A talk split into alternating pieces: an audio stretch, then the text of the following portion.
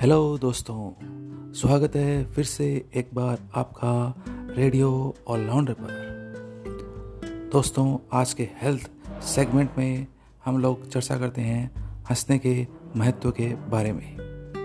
हंसना यानी लाफिंग करना हमारे स्वास्थ्य को बनाता है बेहतर।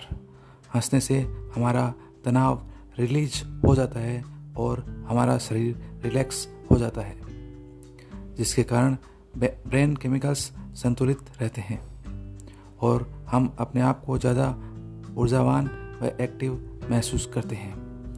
रोज़ाना हंसने से इम्यूनो सिस्टम बेहतर तरीके से काम करता है और बहुत सी बीमारियों से बचाता है।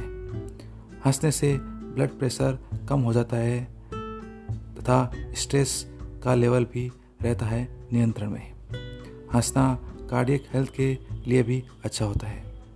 इसलिए आप बिना वजह भी सुबह उठते ही 20 सेकंड के लिए अपने चेहरे पर एक कृत्रिम मुस्कुराहट लाइए तथा रात को सोते समय पर ही ऐसा कीजिए।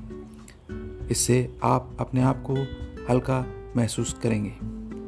दोस्तों, मुस्कुराहट एक ऐसा हथियार है जिसके द्वारा आप किसी को भी बिना लड़े हरा सकते हैं, भगवान श्री कृष्ण के जैसे। इसलिए आप हँसी मज़ाक को अपनी जीवन शैली का अंग बनाएँ। धन्यवाद दोस्तों सुनने के लिए।